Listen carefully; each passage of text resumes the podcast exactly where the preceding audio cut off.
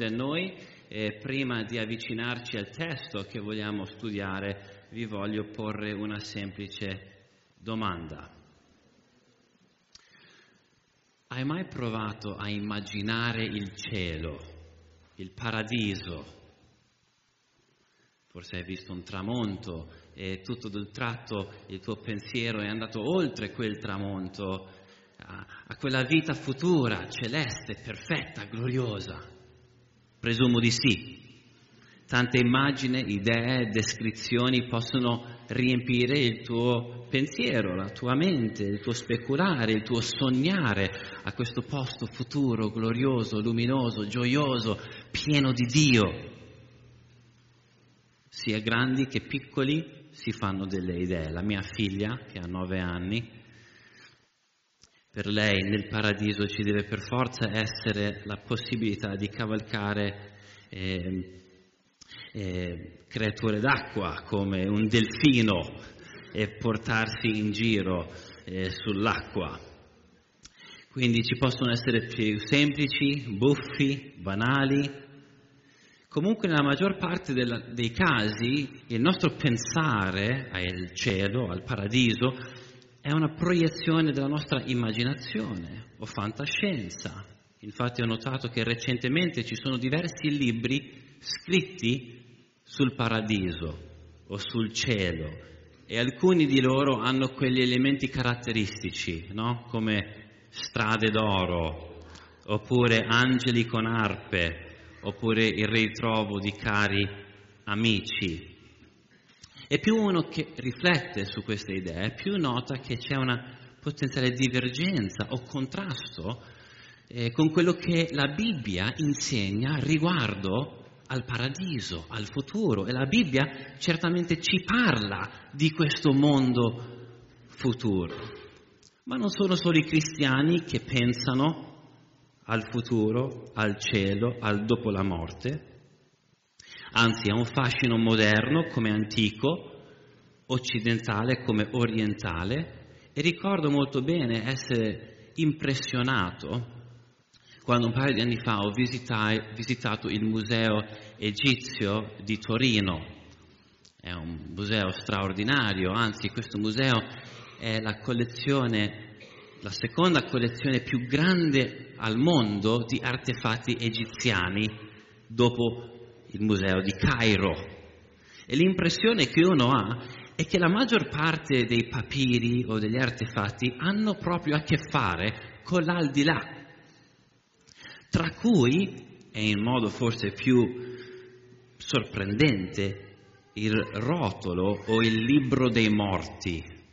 Ci sono diversi libri dei morti, questi papiri a Torino, se siete stati a questo museo, avete sicuramente visto questa stanza, una stanza intera, una parete grande come questa, dove è esposto il libro dei morti.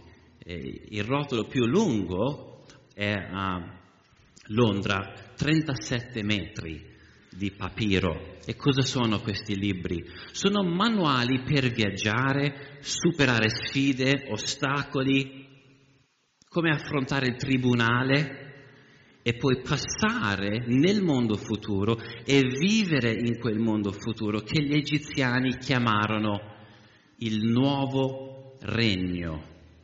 Ok, è proprio qua in questa introduzione che voglio avvicinarmi al tema che ci guiderà in queste settimane. Non un'esegesi del nuovo regno secondo un papiro egiziano, ma il regno di Dio come esposto nei Vangeli.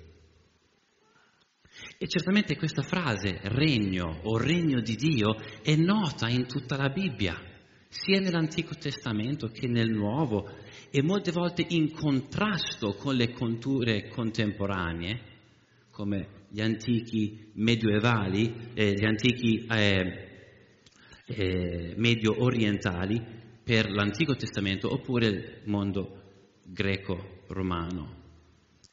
Ed è appunto l'annuncio del Vangelo nella predicazione di Gesù che scopriamo qualcosa di magnifico e sconvolgente. Il regno di Dio è in mezzo a voi. Luca 17, 21. O Matteo 3, 2. Il regno dei cieli è vicino. Wow, immagina parlare con qualcuno e voi state parlando del paradiso e la persona ti risponde così. Il paradiso è già qua, ora, presente, io ne faccio parte. Un po' un po' sconvolgente, se non gli si spuntano delle ali da dietro le spalle e se non incomincia a, ad alzarsi un paio di centimetri da terra, potresti pensare che questa persona è un po' fuori. Quindi questo annuncio, il regno di Dio è in mezzo a voi, è sconvolgente per alcune persone, anzi può essere sconcertante. Il regno di Dio è in mezzo a noi. Il regno dei cieli è qui ora. Ma aspetta, in questo mondo, dove? Dov'è il regno di Dio? Io ho fatto studi biblici a Chicago in una scuola che si chiama D, eh, Moody Bible Institute e il fondatore di quella scuola, appunto D.L. Moody, un evangelista, è noto per aver detto, grazie Giuliano, per aver detto dobbiamo avere la Bibbia in una mano e il giornale nell'altro. Ok, buona frase, dobbiamo essere radicati nelle scritture, ma anche consapevoli di quello che succede attorno a noi. Ma quelle due mani sembrano tirare in due posizioni diverse, ma com'è possibile che questo regno glorioso descritto nelle scritture coesiste qua, a Bologna, nel macello delle nostre vite? Senza dubbio, il regno di Dio e le scritture ci orientano al futuro, decisivamente al futuro. E lo fanno non con delle idee strane, ma con delle certezze. Cristo Gesù è morto, è risuscitato ed è asceso al cielo, non è qui. Ma proprio perché è asceso al cielo, la scrittura ci insegna che lui ora sta regnando e che tornerà. E quindi la fede cristiana è orientata al futuro. Ma è Gesù stesso che dice il regno è presente e questo fa nascere un sacco di domande. Almeno per me le fa nascere. Il regno di Dio è qua? Allora, prima domanda, chi ne può fare parte di questo regno? Com'è che si entra in questo regno? Se vivo in questo regno, soffrirò del male, le conseguenze del peccato? Se vivo in questo regno sarò glorificato? Sarò io come un angelo? Sarò veramente trasformato? I miei problemi scompariranno? Come vivo ora nel mondo se faccio parte del regno di Dio? Ora abbiamo appena concluso una serie sull'epistola ai Romani a nuova vita e abbiamo parlato della giustizia di Dio, immensa, gloriosa, santa, perfetta, che poi entra e tocca il suo popolo, è conferito sul suo popolo. E questo popolo non vive in una campana di vetro, anzi, vivono a Roma, vivono sotto il mirino dell'imperatore sono dei piccoli pesciolini in un acquario di squali. Però c'è la giustizia di Dio in mezzo a loro. Quindi per le nostre quattro prossime domeniche vogliamo rimanere in questo tema ma cambiare genere letterario. Vogliamo andare al Vangelo di Matteo e al tredicesimo capitolo del Vangelo di Matteo e vedere come nella predicazione di Gesù e soprattutto nelle parabole che Gesù insegna, come possiamo noi vivere il regno di Dio ora in un mondo decaduto. Matteo 13, le parabole di Gesù, vivere ora nel regno di Dio, ma in un mondo decaduto. Quindi vi invito ad aprire le vostre Bibbie a Matteo capitolo 13 E mentre aprite le vostre Bibbie, vi voglio mostrare questo bigliettino giallo. All'uscita oggi potete prendere uno di questi fogliettini. Perché? Perché su questi fogliettini ci sono elencate le prossime quattro domeniche e le parabole che studieremo le prossime quattro domeniche. Su ognuna di queste c'è una domanda a cui cercheremo di rispondere. Come? Come posso entrare nel regno di Dio? Perché Dio non rimuove il male dalla mia vita? Domande che sono importanti eh, non solo a noi, ma anche ai vostri amici, familiari, colleghi. E quindi perché prendere questo fogliettino giallo? Perché non invitare qualcuno a nuova vita per sentire le storie che Gesù ha insegnato? Storie riguardo il cielo in terra, storie che ci mostrano come vivere, come fare parte di questo glorioso regno. Quindi eh, per questa settimana, invece di darvi una traccia da studiare nei vostri gruppi, vi diamo una traccia per i vostri amici o un invito a nuova vita. Quindi Matteo capitolo 13 è il capitolo in cui Matteo come narratore raccoglie al centro del suo Vangelo le parabole insegnate di Gesù, sono otto parabole. Noi non leggeremo tutto il testo, anzi leggeremo l'introduzione, la conclusione e delle ricuciture narrative all'interno di questo capitolo. E perché saltiamo da verso a verso, ho elencato per voi su una di queste prossime slide i versetti che io leggerò per noi e possiamo seguire nelle nostre Bibbie. Quindi Matteo 13 e incomincio con il versetto 1 a 3. Ora, in quello stesso giorno, Gesù, uscito di casa, si pose a sedere presso il mare e grandi folle si radunarono intorno a lui, così che egli, salito su una barca, si pose a sedere e tutta la folla stava in piedi sulla riva. Ed egli espose loro molte cose in parabole. Versetto 10. Allora i discepoli, accostatisi, dissero, perché parli loro in parabole? Ed egli rispondendo disse loro, perché a voi è dato di conoscere i misteri del regno dei cieli, ma a loro non è dato, perché a chiunque sarà dato e sarà nell'abbondanza, ma a chiunque non ha, gli sarà tolto anche quello che ha. Perciò io parlo loro in parabole, perché vedendo non vedono e udendo non odano né comprendono. Così si adempie in loro la profezia di Isaia che dice, voi udrete ma non comprenderete, guarderete ma non vedrete, perché il cuore di questo popolo è divenuto insensibili Esse sono diventati duri di orecchie e hanno chiuso gli occhi, perché non vedono con gli occhi e non odono con gli orecchi e non comprendono col cuore e non si convertono e io non li guarisca. Ma beate i vostri occhi perché vedono e i vostri orecchi perché odono. Perché in verità vi dico che molti profeti e giusti desideravano vedere le cose che voi vedrete e non le videro, e udire le cose che voi udite e non le udirano. Versetto 34.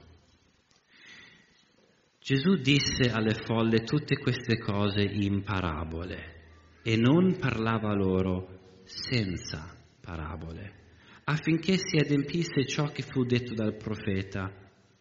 Io aprirò la mia bocca in parabole e rivelerò cose nascoste fin dalla fondazione del mondo. Versetto 51.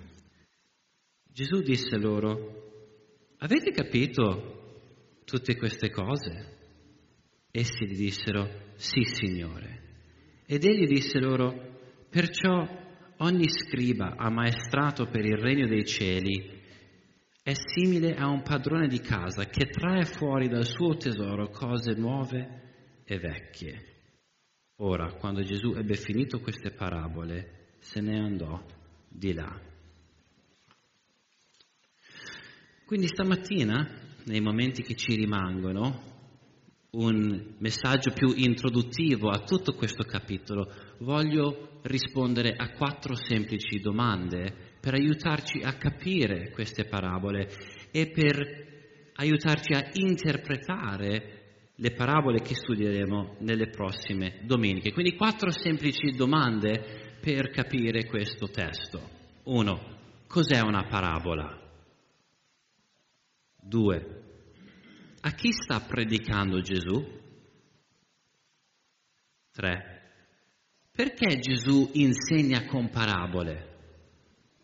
4. Come dovremmo noi rispondere? Ok, cosa sono le parabole? Forse questa è la risposta più facile da dare stamattina. Il termine parabola viene da due parole greche messe insieme a para e bola. Bola significa di mettere o lanciare o deporre e para significa accanto, quindi mettere accanto o tirare accanto o depositare qualcosa, posizionare qualcosa accanto a qualcos'altro. E che cosa viene posizionato accanto a qualcos'altro? Una storia. Una parabola è una semplice storia dalla vita ordinaria di quel giorno come un contadino che semina, oppure amici che tirano delle reti dopo la pesca. Oppure un seme che cresce dal suolo, oppure, per la giornata di oggi, una donna che fa un impasto. O un uomo che fa un impasto di farina per servire sua moglie mentre cucina per lei.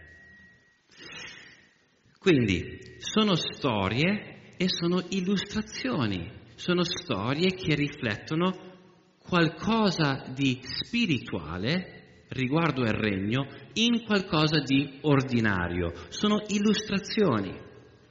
E queste illustrazioni evidenziano una caratteristica del regno di Dio in una cosa quotidiana. Così possiamo imparare la cosa spirituale dalla realtà ordinaria che vediamo o che ci viene spiegata. Sono similitudini. Sono le parti forse più conosciute dei Vangeli, vero? Non ci sono delle parabole che ti piacciono a te? Il buon samaritano oppure il figlio prodigo sono parabole, ma allo stesso tempo quando arriviamo a questo capitolo qualcosa non quadra. Perché non notiamo che il tono di Gesù, anche da quello che abbiamo letto stamattina, è il Gesù che si mette i bimbi sulle gambe e gli racconta delle storie per intrattenerli. Come se nel sermone sul monte era il Gesù infuocato, il Gesù che dà la predica pesante e poi in capitolo 13 è il Gesù che si avvicina, che dà degli insegnamenti più abbordabili, che è più carino, predicazione più semplice, light, leggere. Però leggendo il capitolo 13 e leggendo la risposta dai versetti 54 a 58 e la risposta delle folle ci sembra un contrasto con questo pensiero. Anzi, notiamo che in ogni storia c'è un punto chiave. C'è qualcosa lì dentro, quasi come se fosse nascosto nella storia, una verità nascosta nella storia. E che questa verità contrasta con le aspettative del popolo, li respinge, cozza contro le loro idee di Dio e del suo regno. E quindi queste storie hanno un aspetto misterioso, riflettono un mistero, non come qualcosa di nascosto o opaco o strano, ma mistero come qualcosa di inaspettato è inaccettabile dal punto di vista umano. Bella la storia, però Gesù c'è una cosa che non va bene, che non accetto. Ed è proprio lì che queste storie vogliono entrare, essere in un certo senso storie scandalose, storie sovversive, storie che ribaltano il tuo regno per dartene uno infinitamente più glorioso. Sono storie sovversive perché vogliono distruggere le fondamenta dai nostri piccoli regni dove noi vogliamo essere i boss, dove noi vogliamo controllare un piccolo e debole e evanescente regno per darci uno infinitamente più glorioso. E quindi ognuna di queste parabole è un invito, è un dono è un dono. Certi doni sono difficili da ricevere. Un grande predicatore e teologo predicò su queste parabole a nuova vita nel 2010. Io questo l'ho scoperto solo due giorni fa, mentre facevo tutto il mio studio, ho scoperto che Gianluca ha predicato tutta una serm- serie di sermoni sulle parabole e quindi ho spinto delete sul mio manoscritto e ho copia e incolla su quello di Gianluca. Stupendo, ma perché non me l'hai detto che hai predicato sulle parabole a nuova vita? Ve lo ricordate che Gianluca aveva predicato sulle parabole? Mm-hmm. Quindi, citando Gianluca De Rudas, nel suo messaggio introduttivo sulle parabole nel 2010 disse, le parabole hanno lo scopo di lanciarci sempre una sfida, stimolarci a una decisione ed esigono sempre una risposta da parte nostra. Good job. Quindi sono storie, sono storie sovversive e sono storie che Gesù racconta per sollecitare una risposta, ma da chi? Allora, a chi sta predicando Gesù? Questa è la seconda domanda. A chi sta predicando Gesù? Beh, nel testo che abbiamo letto, se stavate leggendo con me attentamente, avete notato che ci sono due udienze per queste parabole. All'inizio, no? Abbiamo visto Gesù sulla spiaggia, tantissima gente, troppa gente, non ci stava, lo stavano spingendo, cosa fa? Si mette in una barca, si distanzia un pochettino dalla riva affinché forse eh, l'acqua faccia da cassa di risonanza per la sua voce e che non sia troppo sovraccaricato dalle persone perché c'è una grande folla e la folla è la prima udienza per queste parabole. Però poi ci sono i discepoli i discepoli che si avvicinano ancora di più a Gesù e quindi ci sono i discepoli a cui Gesù sta insegnando e ci sono le folle a cui Gesù sta predicando. E queste folle e questi discepoli stanno cercando di capire chi è Gesù, stanno eh, cercando di rispondere a chi è Gesù e cosa Gesù sta dicendo.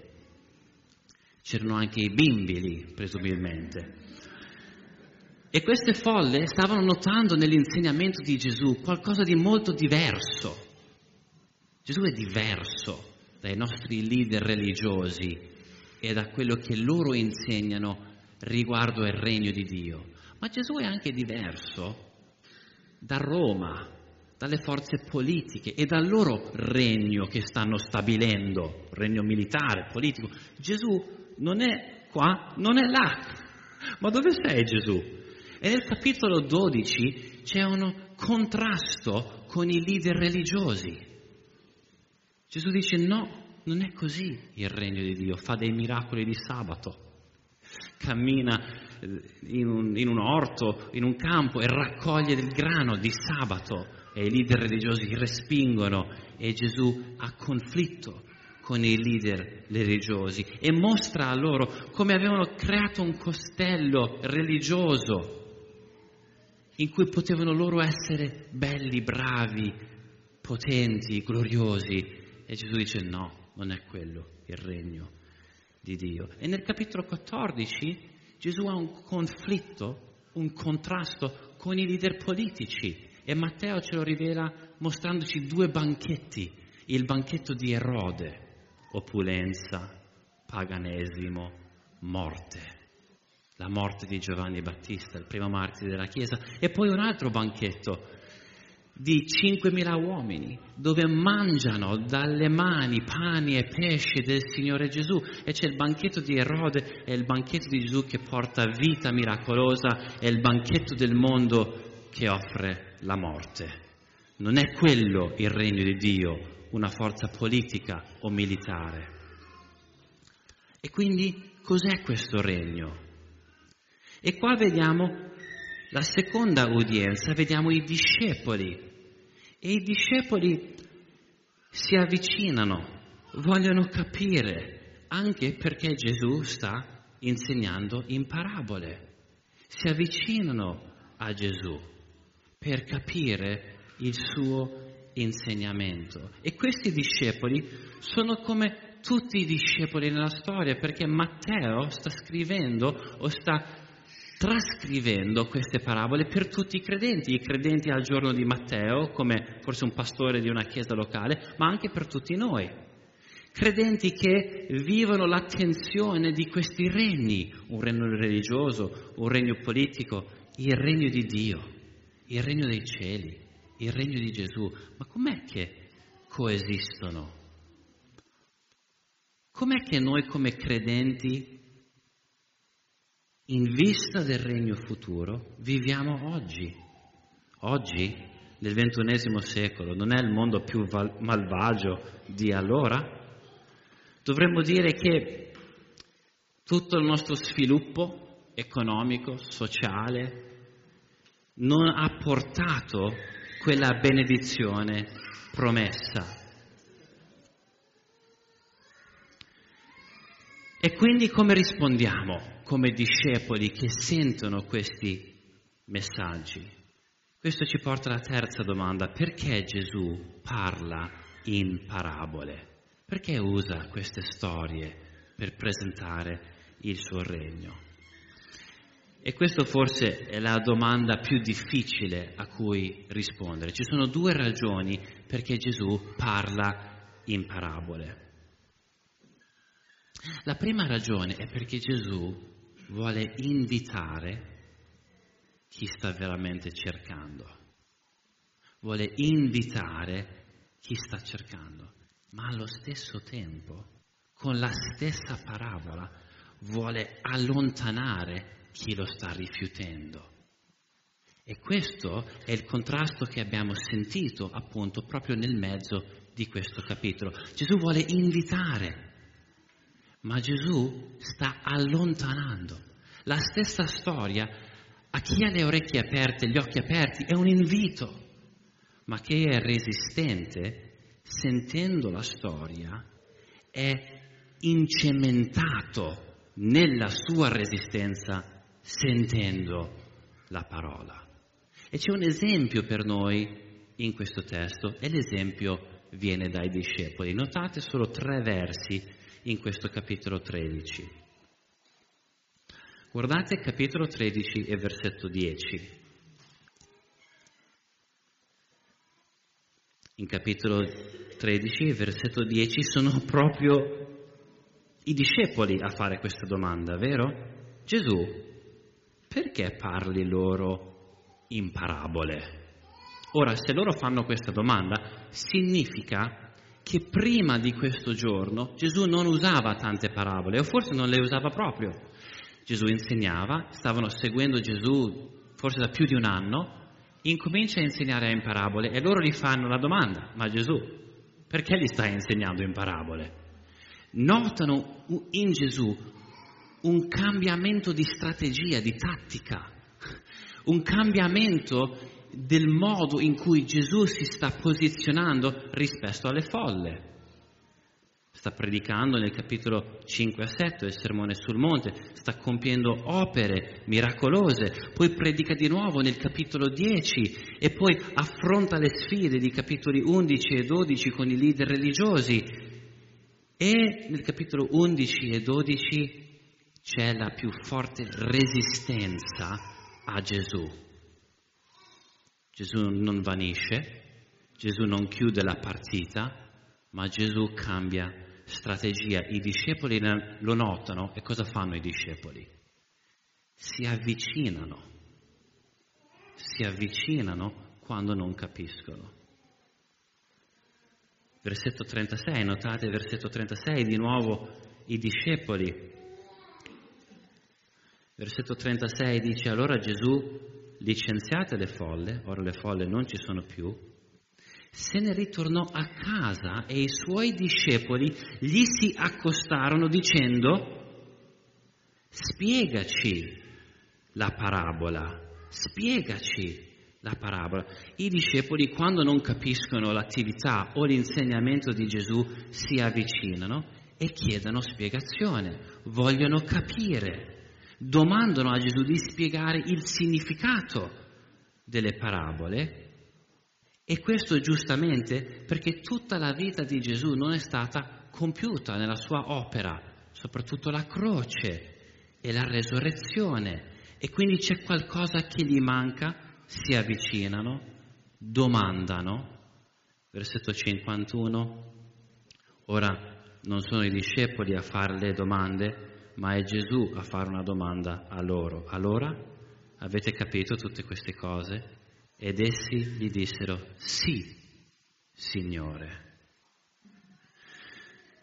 Quindi qua c'è l'esempio di qualcuno che quando sente la parola di Dio si avvicina. Quando sente la parola di Dio si avvicina. Anche quando non capisce, si avvicina per indagare, per chiedere. E poi questa persona, questo discepolo è descritto o definito da una persona che può essere insegnata, è ammaestrabile e capisce, capisce non solo con la mente, ma capisce con il cuore. Infatti la Bibbia ci mostra che la vera comprensione del Vangelo non è una questione di mente, ma di cuore comprensione significa ricevere. E le folle in gran parte non stanno ricevendo, stanno respingendo. E quindi Gesù cita Isaia 6 per descrivere l'allontanamento che riguarda le persone che rifiutano Gesù. Cita Isaia 6 nei versetti 39 a 40 che abbiamo letto stamattina. E questo non è un testo a caso, questo è un testo che Matteo cita, ma Luca lo cita in Atti capitolo 28 e Giovanni lo cita in Giovanni 12. Quindi questo testo di Isaia 6 è citato tre volte dagli apostoli per spiegarci l'allontanamento che avviene quando persone rifiutano Gesù. È un'avvertenza ed è una forte avvertenza e l'avvertenza è questa. Se perseveri nel non rispondere quando qualcuno ti parla di Gesù, quando leggi la scrittura, quando decidi di non rispondere, di non interessarti, di rimanere indifferente, di non cambiare, quando decidi questo di fronte, allora quell'invito diventa un giudizio, diventa una condanna. È quasi come se ogni volta che vieni qua domenica mattina, se vedi, vieni qua, senti la parola predicata e non ti cambia la vita e non ti interessa, ma vieni lo stesso, allora ogni predica è un giudizio e stai ammucchiando giudizi. Wow! Se io ascolto la parola, se leggo la parola, se mi avvicino a Dio e poi mi allontano, il mio giudizio è accresciuto. E quindi Gesù sta dicendo, questo regno è qua aperto in me stesso ed è un invito per chi ha orecchie per udire e occhi per vedere, ma se non rispondi al Vangelo, allora sarà un atto di giudizio. E quindi come possiamo rispondere a queste parabole? Questa settimana, se leggete Mar- eh, Matteo capitolo 13, e vi incoraggio questa settimana a leggere tutto il capitolo, fatti questa domanda, come dovrei rispondere io a queste parabole? Come dovrei rispondere io a queste parabole? E con questo voglio chiudere lasciandoci un'immagine, o forse due immagini, di come noi potremmo rispondere, possiamo, dovremmo rispondere alla parola di Dio, all'annuncio del regno, alle parabole di Gesù. Ora, ho accennato che la risposta nel contesto non era positiva. Se avete ancora le Bibbie aperte, in versetto 20, eh, 54 dice che Gesù parte da lì e incomincia ad avere risposte. Persone che dicono, ma Gesù, dove hai ricevuto questa sapienza, queste opere? Non è costui il figlio del falegname? Sua madre non si chiama Maria e i suoi fratelli Giacomo, Giuseppe, Simone e Giuda? E le sue sorelle non sono tutte fra di noi? Da dove hai dunque ricevuto tutte queste cose? Versetto 57. E si scandalizzavano di lui. Ma Gesù disse loro, nessun profeta è disprezzato se non nella sua patria e in casa sua. Ed egli non fece lì molte opere potenti a causa della loro incredulità. Quindi questa è una risposta negativa, è una risposta di persone che erano molto a conoscenza con Gesù, era la risposta di quello che ha sempre sentito parlare di Gesù, lo conosce bene. E se c'è un paese in pericolo di, questo, di questa risposta, è proprio il nostro. Non conosciamo così bene Gesù in un paese così religioso. Invece Gesù stesso ci dà il modo in cui dovremmo rispondere. Notate di nuovo versetto 52. Versetto 52 Gesù disse loro, perciò ogni scriba ammaestrato per il regno dei cieli è simile a un padrone di casa che trae fuori dal suo tesoro cose nuove e vecchie. Questo è come eh, l'ultima mini parabola, ecco, c'è una parabola per noi e l'immagine di questa parabola è l'immagine di un proprietario di casa. Ora, questa è un'immagine che conosciamo a Bologna, vero? Perché a Bologna ci sono tanti appartamenti in affitto e sapete la differenza tra una persona che è in affitto in una casa e una persona che è proprietaria di quella casa, giusto? Infatti ci sono dei litigi storici tra le persone che affittano quella casa e i proprietari e si spera sempre che quando si affitta una casa sia un buon proprietario perché è possibile che se uno è in affitto è solo lì di passaggio, non ci tiene tanto alla struttura di quella casa, ma se una persona è in affitto compra l'appartamento, è incredibile notare la differenza nel modo in cui quella stessa persona si rapporta alle stesse cose. Tutto un tratto sono le sue responsabilità, sono le sue opportunità, lo può abbellire, ci può investire dei soldi, perché? Perché è suo, gli appartiene e ora questo immobile appartiene a lui, ma in un certo senso lui appartiene a questo immobile. E l'immagine che Dio ci lascia, che Gesù ci lascia, è di una persona che fa propria il messaggio del Vangelo, che dimora in queste verità, che diventa proprietario di queste cose, che dice sì sì, voglio entrare, voglio vivere, voglio avere questo regno, fatelo tuo, impara tramite le scritture, un tesoro antico e nuovo, a riconoscere Gesù. Quindi ogni volta che apri le scritture dici questo è il mio. Dov'è il mio re in questa scrittura dell'Antico Testamento e del Nuovo Testamento? Gesù. Dove sei? Rivelati a me. Dammi la tua parola. Guidami nella tua saggezza. Diventa proprietario di questa verità. E con questa immagine ne entra un secondo, che è, diventa un ricercatore d'oro.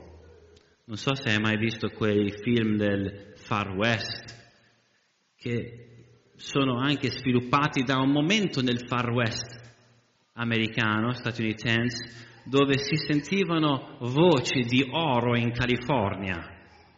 Ok, cosa succedeva quando si sentiva voci di se, se incominci a scavare per terra troverai dell'oro in tutta California, tutto, metti giù la pala, alzi e c'è oro. Beh, chiunque ha avuto un cervello che funzionava ha venduto tutto, ha lasciato tutto e è andato in California alla ricerca d'oro.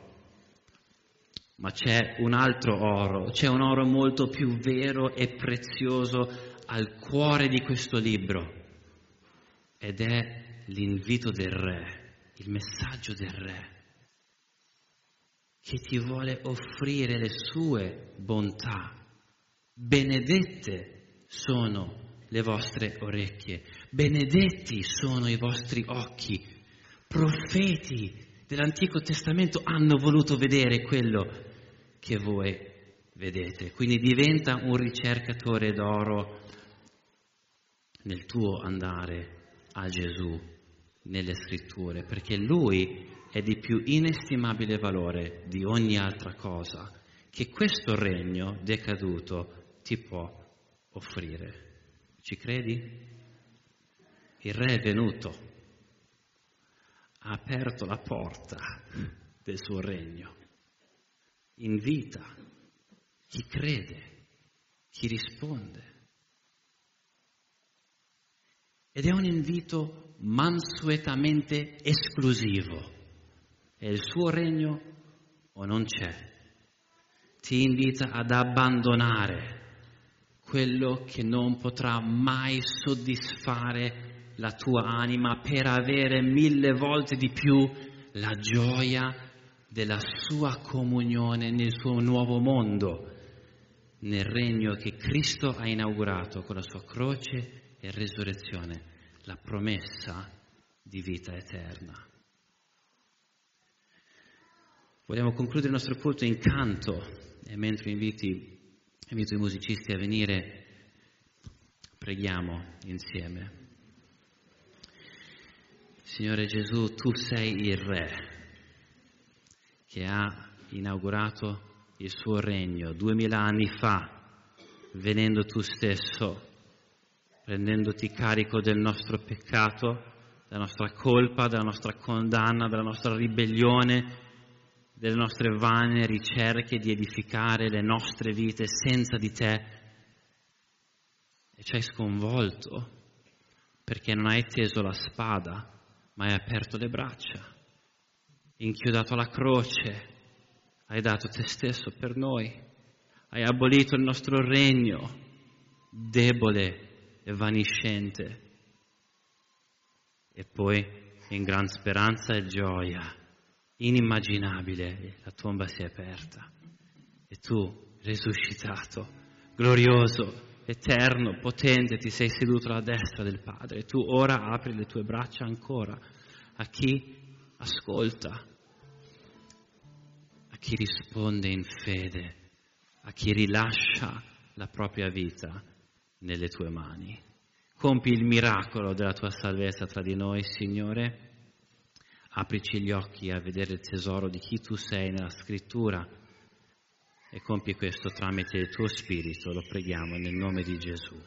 Amen.